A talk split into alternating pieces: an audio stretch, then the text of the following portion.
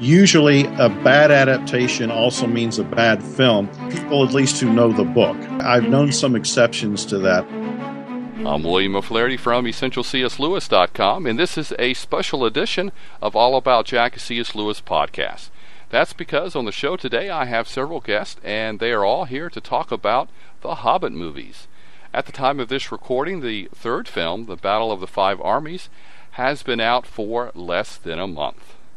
So that means the entire trilogy has been released to the theaters, thus, it is now possible to discuss them as a whole. That actually may not be entirely true, as we will still have some time before an expected extended edition of the last movie is out. Nevertheless, I thought it would be useful to at least get a conversation started about the Hobbit trilogy. Attempting such a feat with me are three individuals who have been guests before. But before bringing these friends on, let me mention what most of my listeners already know. But for the few of you who may not be aware, Tolkien and Lewis were close friends, and in fact, Lewis even enjoyed reading both The Hobbit and The Lord of the Rings before they were actually published. So that explains why we're devoting a podcast to this trilogy of movies dealing with The Hobbit. All right, with that out of the way, let me bring on my guest. First is Dr. Charlie Starr. He's the author of two recent books. One is a sci fi story called The Heart of Light, and the other, uh, that actually came out a few years ago, is simply called Light, that explores an essay by C.S. Lewis that is somewhat mysterious. Welcome back to All About Jack, Charlie. Thanks, William. I'm pumped to be here. Next, we have Dr. Crystal Hurd, who, among other things, is known for her series on Lewis and women she had on her blog that was also a mini series here on All About Jack.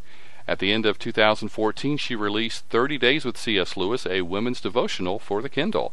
Thanks for agreeing to be here, Crystal. Oh, my pleasure. Thanks so much, William.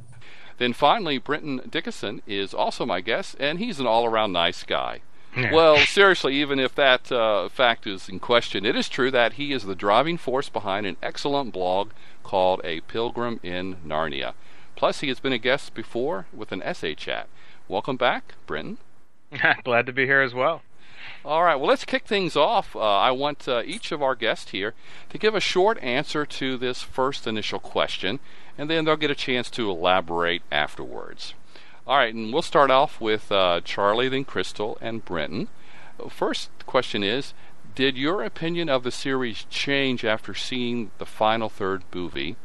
uh, as opposed to what your opinion may have been, you know, after the first or second movie. So, is the whole better than its parts?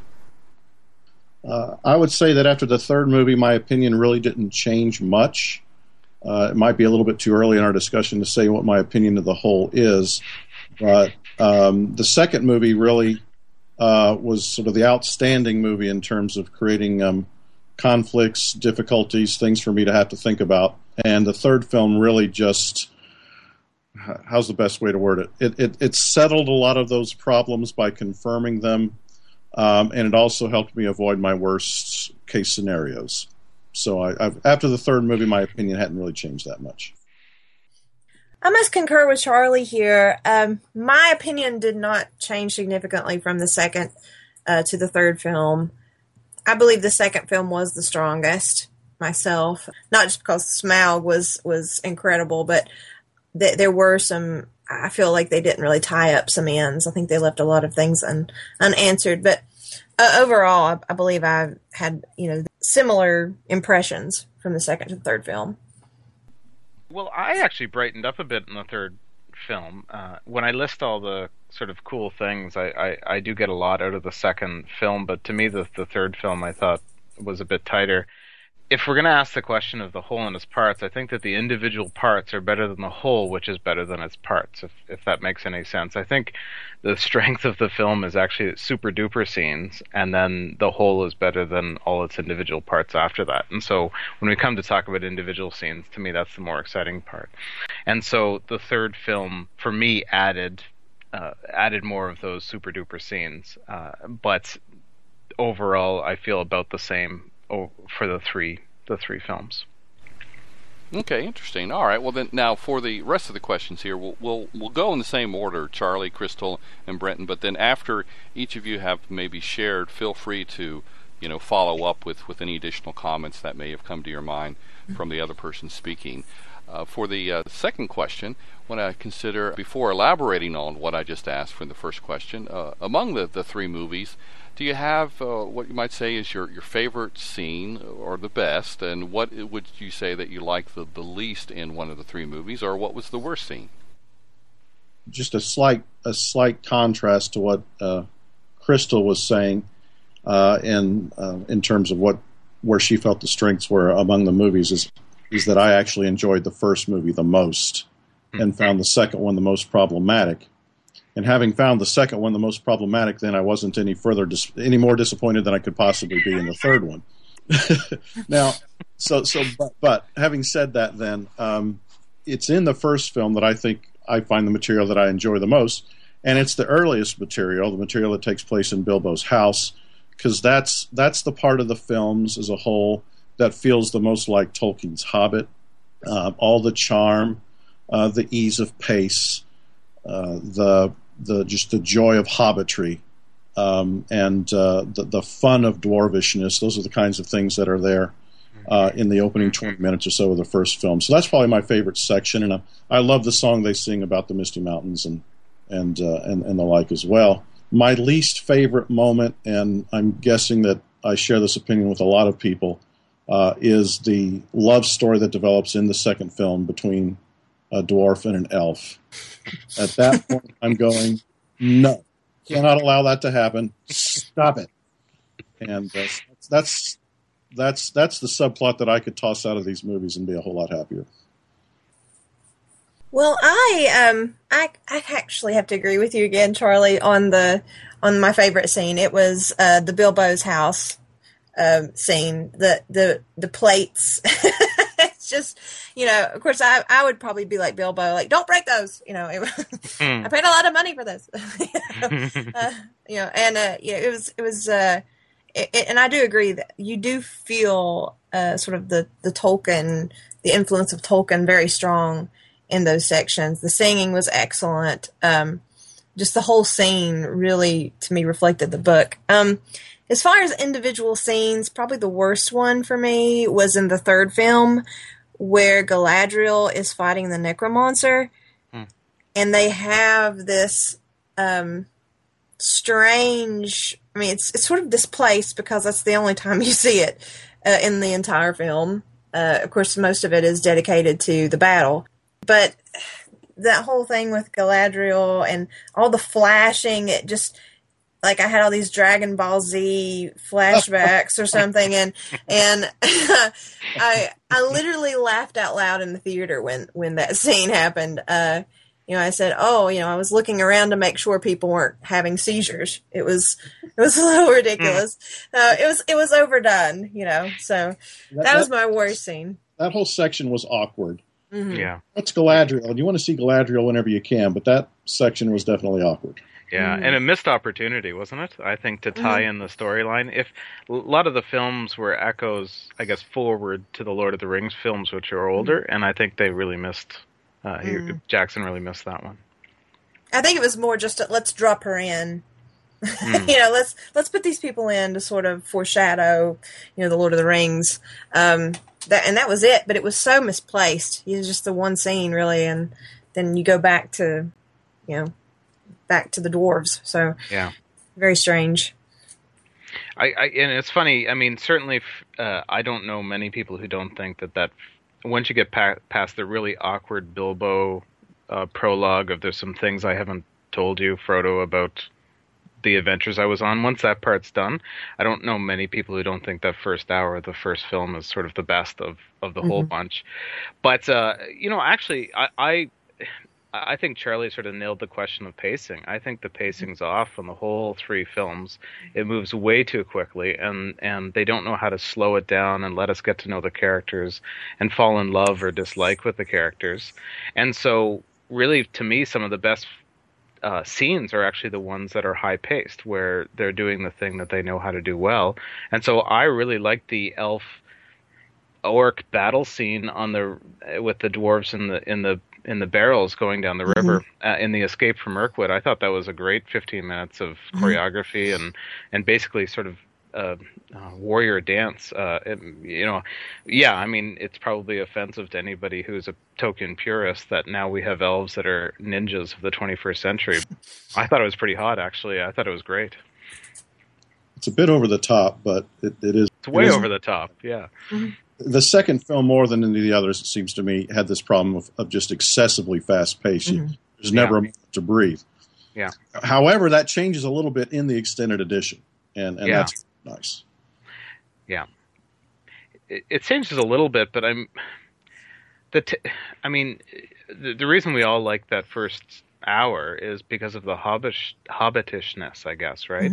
Right. And the dwarfishness, and that's gone. As as one mm-hmm. person online put it, you know, dwarves don't move like elves, and I think it's interesting some of the battle scenes with the elves or with the dwarves. I mean, and and how they move, but it just quickens everything t- to the point where we, we can't slow down and, and, and breathe and enjoy the story and the amazing scenery and, and all the things that are set up well. So to me, it's sort of a missed opportunity in that in that way.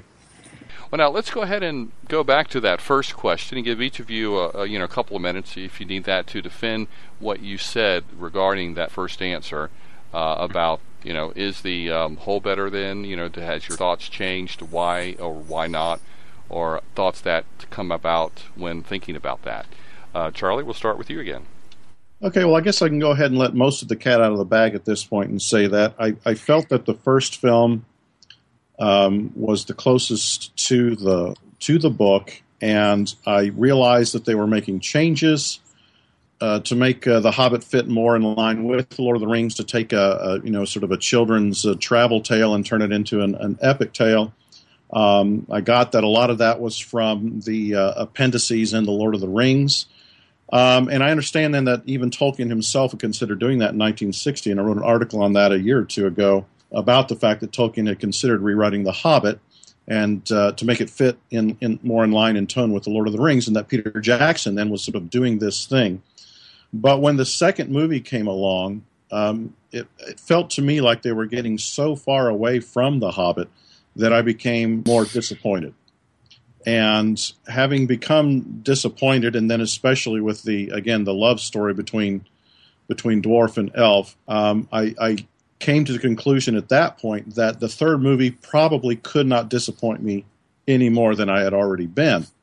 And so I went into the third movie with very low expectations and found myself then not in any way disappointed because my expectations were sufficiently low. And I was then sort of able to enjoy myself in a ah. strange way.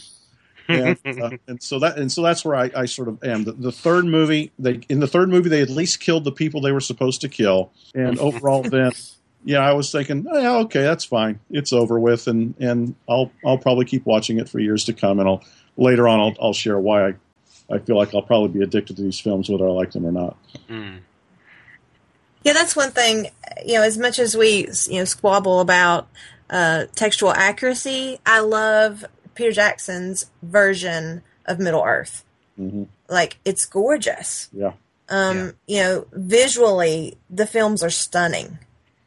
Um, I don't think they disappoint ever. I, I don't think I've seen anyone online or otherwise in print uh, complain about the visual you know the, the visual quality of the films it's the storyline the plot and the in some places extraneous characters um, that have been added that um, sort of take away from the original. And that's again that's that's sort of what i think i think about the three films as a whole. Um, does it tell the story? Yes. Does it tell it well? Probably not. Um, but i paid $12 to go see it You're gonna enjoy And- that, yeah. and I will probably pay twelve dollars to get and go see it. And when it comes out, I'll probably buy the extended versions with all the neat little bookends because Oh. um, because I I love Tolkien and any glimpse, however inaccurate, um, that I can get of Middle Earth, I will take it. It's just such a wonderful place. You know, it's such a wonderful place to visit, even through someone else's lens. Um, it's just you know, it's it's it's just remarkable. It's arresting. So in those ways, I think Peter has done a good job with with trying to capture the essence. Um, but the plot and, and like Charlie said, I mean, the love story is ridiculous if you've actually read, you know, the historical context and if you've read Silmarillion and, and some of the, you know, the, the dwarves and the elves have had a long-standing feud. It's just like I was like, is this a Romeo and Juliet Middle Earth style that we're doing here? It was bizarre, but but you know, overall, um, I would watch it over most of the crappy romantic comedies that are out right now in a heartbeat. Oh well, let me be the outlier here, and and I have I have to say, I mean, I throw myself into these. I'm I'm, I'm like, you know, Crystal and Charlie. I'm sure that when I finally sit down and and and let everything go, then I just thoroughly enjoy them. I actually, I mean, there are some points of the visual stuff, like the dwarf's hands are still awkward. The green screening of of riding of, of beasts, uh, horses and moose. I guess maybe the plural. I should I should know the plural as a Canadian, but uh, the um, you know the, they should have done some training on on how those should work, and they didn't have to green screen a lot of what they green screen, but uh, for the most part, it's visually gorgeous. Once they finally toned down the the bit rate per second that that was in the first one, uh, it, it they're gorgeous films in continuity with the ones that came before. I, I think a lot of my disappointment just really had to do with when the Lord of the Rings first came out.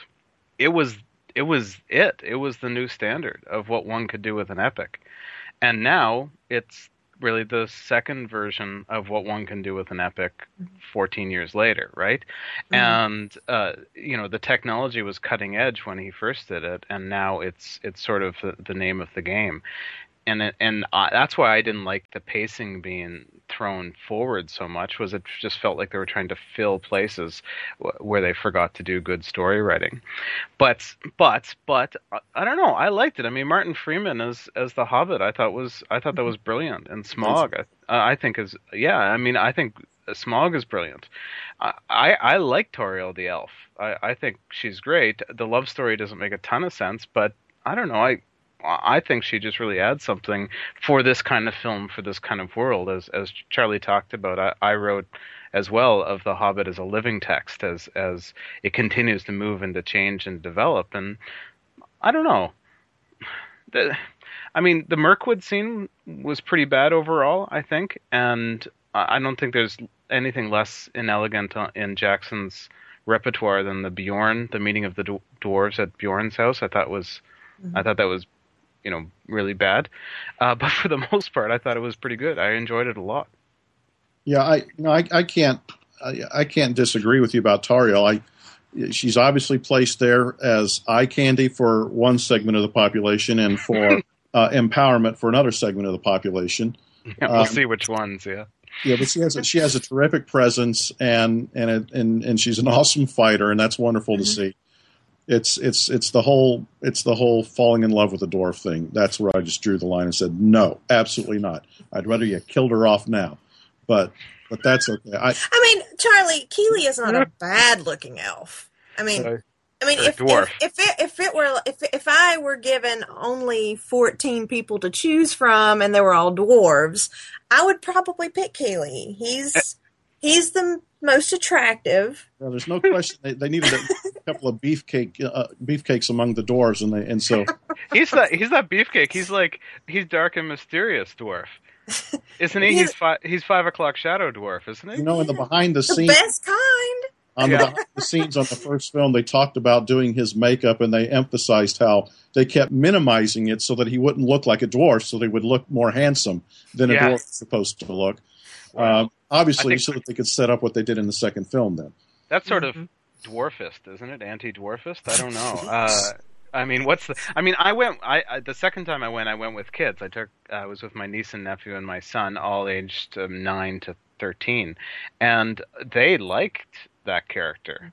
I mean, they like things that, that I, I didn't pay attention to as I was going through, and the, uh, and and really, in a lot of the places that they liked were the places that probably they departed most from from the original storyline, with the exception of the romance. They weren't overly into that. So, uh, but w- what got them, of course, was the ending. It was the the feeling that happens when when finally all the character, all the dice fall at the end, right? And uh, and and you know, my niece is weeping beside us, uh, you know, as as um, Thorin says goodbye to Bilbo, and, and there's forgiveness and friendship again. So, I don't know. I think, yeah, I well, think that's you know, it seems to me that's probably a good clue to the um, to understanding the difference between you know good adaptation and and, and good filmmaking. Mm-hmm. Usually, a, a bad adaptation also means a bad film for hmm. people at least who know the book. I, have known some exceptions to that. I thought, for example, that Field of Dreams and uh, The Natural were actually better movies than they were books. Mm. Uh, but for the most part, if it's a bad adaptation into film, it ruins the experience for me. In this case, though, and again, especially for people who like, uh, who haven't read the books, uh, if they like the movies, and if the movies have done what they were supposed to do in terms of entertaining people, it doesn't automatically mean they're bad movies. I'm not saying they're good movies per se yet, but they're not automatically bad movies, though they may be bad adaptations. Yeah, no, I understand. I understand the distinction, and and I can only think of a handful of movies that are better on screen than they are in book form. But uh, but they're. I mean, my argument would be they're flawed movies, but they're movies that I quite like, and and will watch them again and again. And I think and will actually draw people into the Tolkien story. I mean, you know, the, the, the book sales since 1998 have have more than doubled uh, uh, of the Tolkien world, and I think that that and, actually, that's a, a real difference between these films. I went back and watched the trailers from the late 90s and the early 2000s, and then th- these trailers, so the Lord of the Rings and then these ones. And the first three trailers from the first films were all teaching trailers. They're teaching people how to watch the film when it finally comes out. And so it's really a different clientele. And of course, Ian McKellen hadn't yet done the Da Vinci Code, so he hadn't ruined his entire career yet. Uh, and so, you know, that context is different too that one was for free. That didn't really have to do with the comment before. but but we have such a, a, broader Tolkien world than than we had before when it comes to viewers and, and readers and watchers and and uh, I mean for that, uh, as Crystal said, I'm I'm I'm pretty grateful for for that Middle Earthness, I guess. All right. Well, now our, time is going to be getting away here. I'm going to have a couple of questions building off of something that was going to be a, a later question that we somewhat addressed here, and that is consider a couple of um, things that have been considered controversial, or, or maybe they're they're not to my uh, guest today. And the, the first one I want to throw out there is the inclusion of Legolas. Was it a good or was it a bad idea, and and why? Uh, Charlie, then Crystal, and Brenton. Yeah, I, will just briefly say I think it was a great idea. I loved uh, I loved I mean, it makes sense. Thranduil's his dad. Legolas shows up in, in the in the story that comes afterwards. Let's mm-hmm. go ahead and let him appear here. Mm-hmm. Now, the only negative is that Orlando Bloom still looks, the, despite their best efforts, he looks older in these movies than he did in the other movies because he is, and that's a bit of a problem. But I, I like Legolas, so I'm happy to see him in, in, in these films. Not controversial to me at all. Yeah, I agree. Um, you know, Legolas. I mean, and like we've mentioned before, I think it's important, at least for the Tolkienists, that there be some sense of continuity between Lord of the Rings and The. Hobbit. Um, so it's a it's a nice bridge to Lord of the Rings if you you know decide in ten years to watch them in in publication order or what have you. So. Um, yeah, he was he was he was great, and I think he's a fan favorite too. So um, I think there was a good you know, since the population that wanted him included in this film to have that that continuity before. So, like like we did mention Tauriel earlier. I mean, she's kind of dropped after this film, which I which I thought was a little odd because she's a very strong presence in the first three films, and then of course where she's and you know superfluous you know, as a character, she's you know it was extracted from um, the the later three films. She's not even present. So, but it's hmm. interesting. Mm. Um, you know, they always try to throw in love stories for, I guess, the girls that attend attend uh, the the movies. And I I love going to the films, but I've heard you know overheard people say, "Well, my boyfriend wants me to go see The Hobbit, so I guess I'll go." You know, so I think they try to throw uh, these sort of love interests and to appeal to a wider audience, as Charlie was mentioning. And yeah, I think we saw sort of a, an intimacy growing between Legolas and Tauriel, um, and some jealousy really between them when she showed interest in a dwarf. You know that. So I think there was a little bit of romantic tension there too that that Jackson got to play on. Mm-hmm. I don't know. Everybody loves a love triangle, I guess, right? I, I mean, okay. Well, I can't disagree with Legolas. I mean, I, I, have loved him since he walked on water. Now it was frozen water, it was snow uh, in the in the film, but uh, in the second film, but or the first half of the second film, or second half of the first film. But uh, no, I, I mean, I, to, to, yeah, the love triangle. I mean, I, I actually like the addition. I don't mind it. I don't mind actually if we're going to make Tolkien for the 21st century. I don't mind actually making him for the 21st mm-hmm. century mm-hmm. in all the ways that make sense to the audience. However I, I don't know that friendship isn't more powerful mm-hmm. uh, than than that sort of love tension, and and I wonder if there's actually a, a lost opportunity. Uh, I keep saying that. I wonder. I wonder if that was the best way to go because it, it sort of weirded out all of the the people that that were the traditional watchers and readers and and I don't know that how much that really engaged. Like if you walk away from the films, that's not people aren't talking about uh, the the feeling, the pathos mm-hmm. of those characters, Tauriel and Kili. They're talking about uh, the awkwardness or or how it doesn't fit into the storyline. And I think if I if I'm the PR person for this series of films, uh, I'm going to say that that's the wrong message to be going out there. Mm-hmm. Whereas the message of friendship, I think, is one that endures throughout The Hobbit. Friendship and fellowship uh, is is in continuity throughout those four books. I think that that one could have been played up even with a male female character. I mean, mm-hmm. what kind of world is it now where where she couldn't have that bond with a dwarf as friend? And I'm waiting for the director to to to have the courage to show us that sort of that sort of thing in an epic. All right. Well, let me uh, let me wrap up with uh, this uh, question this was something when I was uh, coming up with, with some questions, I was reading different things, and I hadn't really thought about this, so this may not be controversial to my guest. Maybe it is to any of our listeners here. Uh, but that is, there's the what's considered the Bilbo aging issue. In The Lord of the Rings, it says, and I'm quoting here, at 90 he was much the same as at 50. At 99, they began to call him well preserved, but unchanged would have been nearer the mark. Okay, that's the end of the quote. So, but you know, Martin Freeman is Bilbo the Hobbit, and then uh, Ian Holm is in, in, the Lord of the Rings. Did this uh, mess anyone up, uh, Charlie? Hmm. what do you think? No, nah, it didn't bother me a bit. Hmm. The, the, you know, Ian Holm could not have played young Bilbo um, at his age. I'm sure to to hmm. try to, to, try to make those three movies would have been impossible for him. So I, it didn't bother me, and again, it established a nice continuity between the films. Yeah, I agree. Martin Freeman is a fantastic actor. I love Sherlock. I mean, um, a lot of the projects he does are phenomenal. So it didn't bother me a bit. I I, I enjoyed both actors. I thought they both did a, a wonderful job. Yeah, I, I mean, uh, I, am there as well. And if you think about it too, there would have had to be some change because uh, a Hobbit at 50 is still a teenager in in personality, in character. Mm-hmm. And so, mm-hmm. how do you do that on film? Well, I think in the show not tell motif, you actually you you age them as a way of separating those things. And and this bell was rung 15 years ago when they chose Ian Holm, right?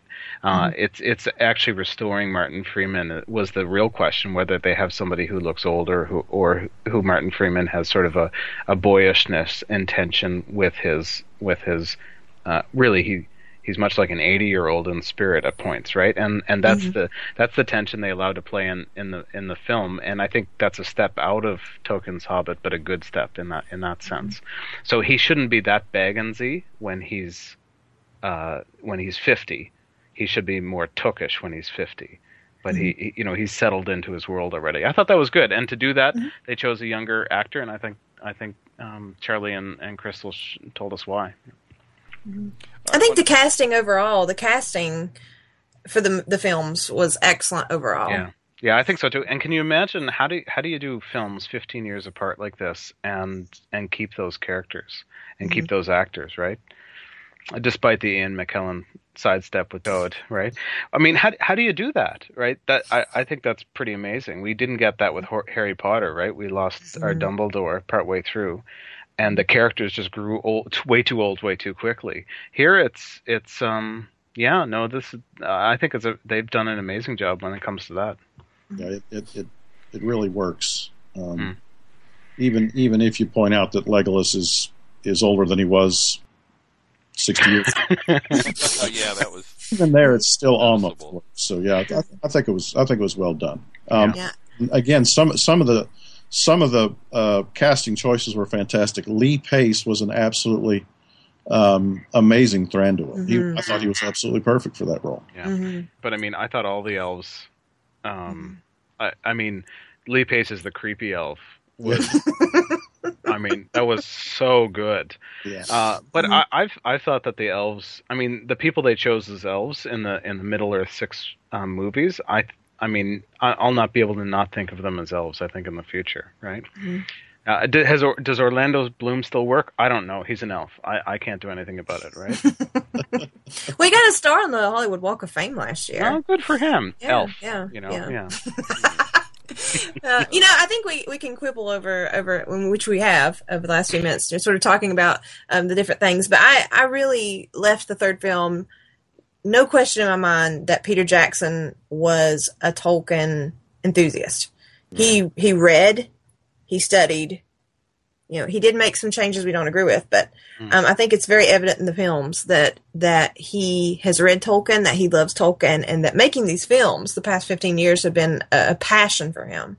Yeah. um, a heart, you know, a, a, a heartfelt project. and, and he desperately tried to get out of it because of the just the sheer amount of work that goes into it. Yeah. and uh, he'd managed to get Guillermo, uh, you know, Guillermo del Toro to uh, to direct the Hobbit films, um, and then that fell through, and, and there they were stuck without a director, and and uh, there there wasn't even a day apparently where Pete just said, "Well, I guess I'll do it." He simply started doing it. Yeah, I wonder. That's Do you think that's why we have do? Do you think Charlie? That's why we have this sort of almost, you know, schizophrenic uh, um, film series is because we have actually two two stories that have been. You know, there was no de- death to the previous project and the new project begun. There was a taking over from Del Toro to Jackson. Do you think that's why we have some of the struggles? I mean, it's really a hot. If you just step back away from Tolkien and, and authenticity, it's still a hot and cold epic. There's Mm. it's brilliant and and flawed. Do you think that the Del Del Toro pullback was part of that, or do you think that?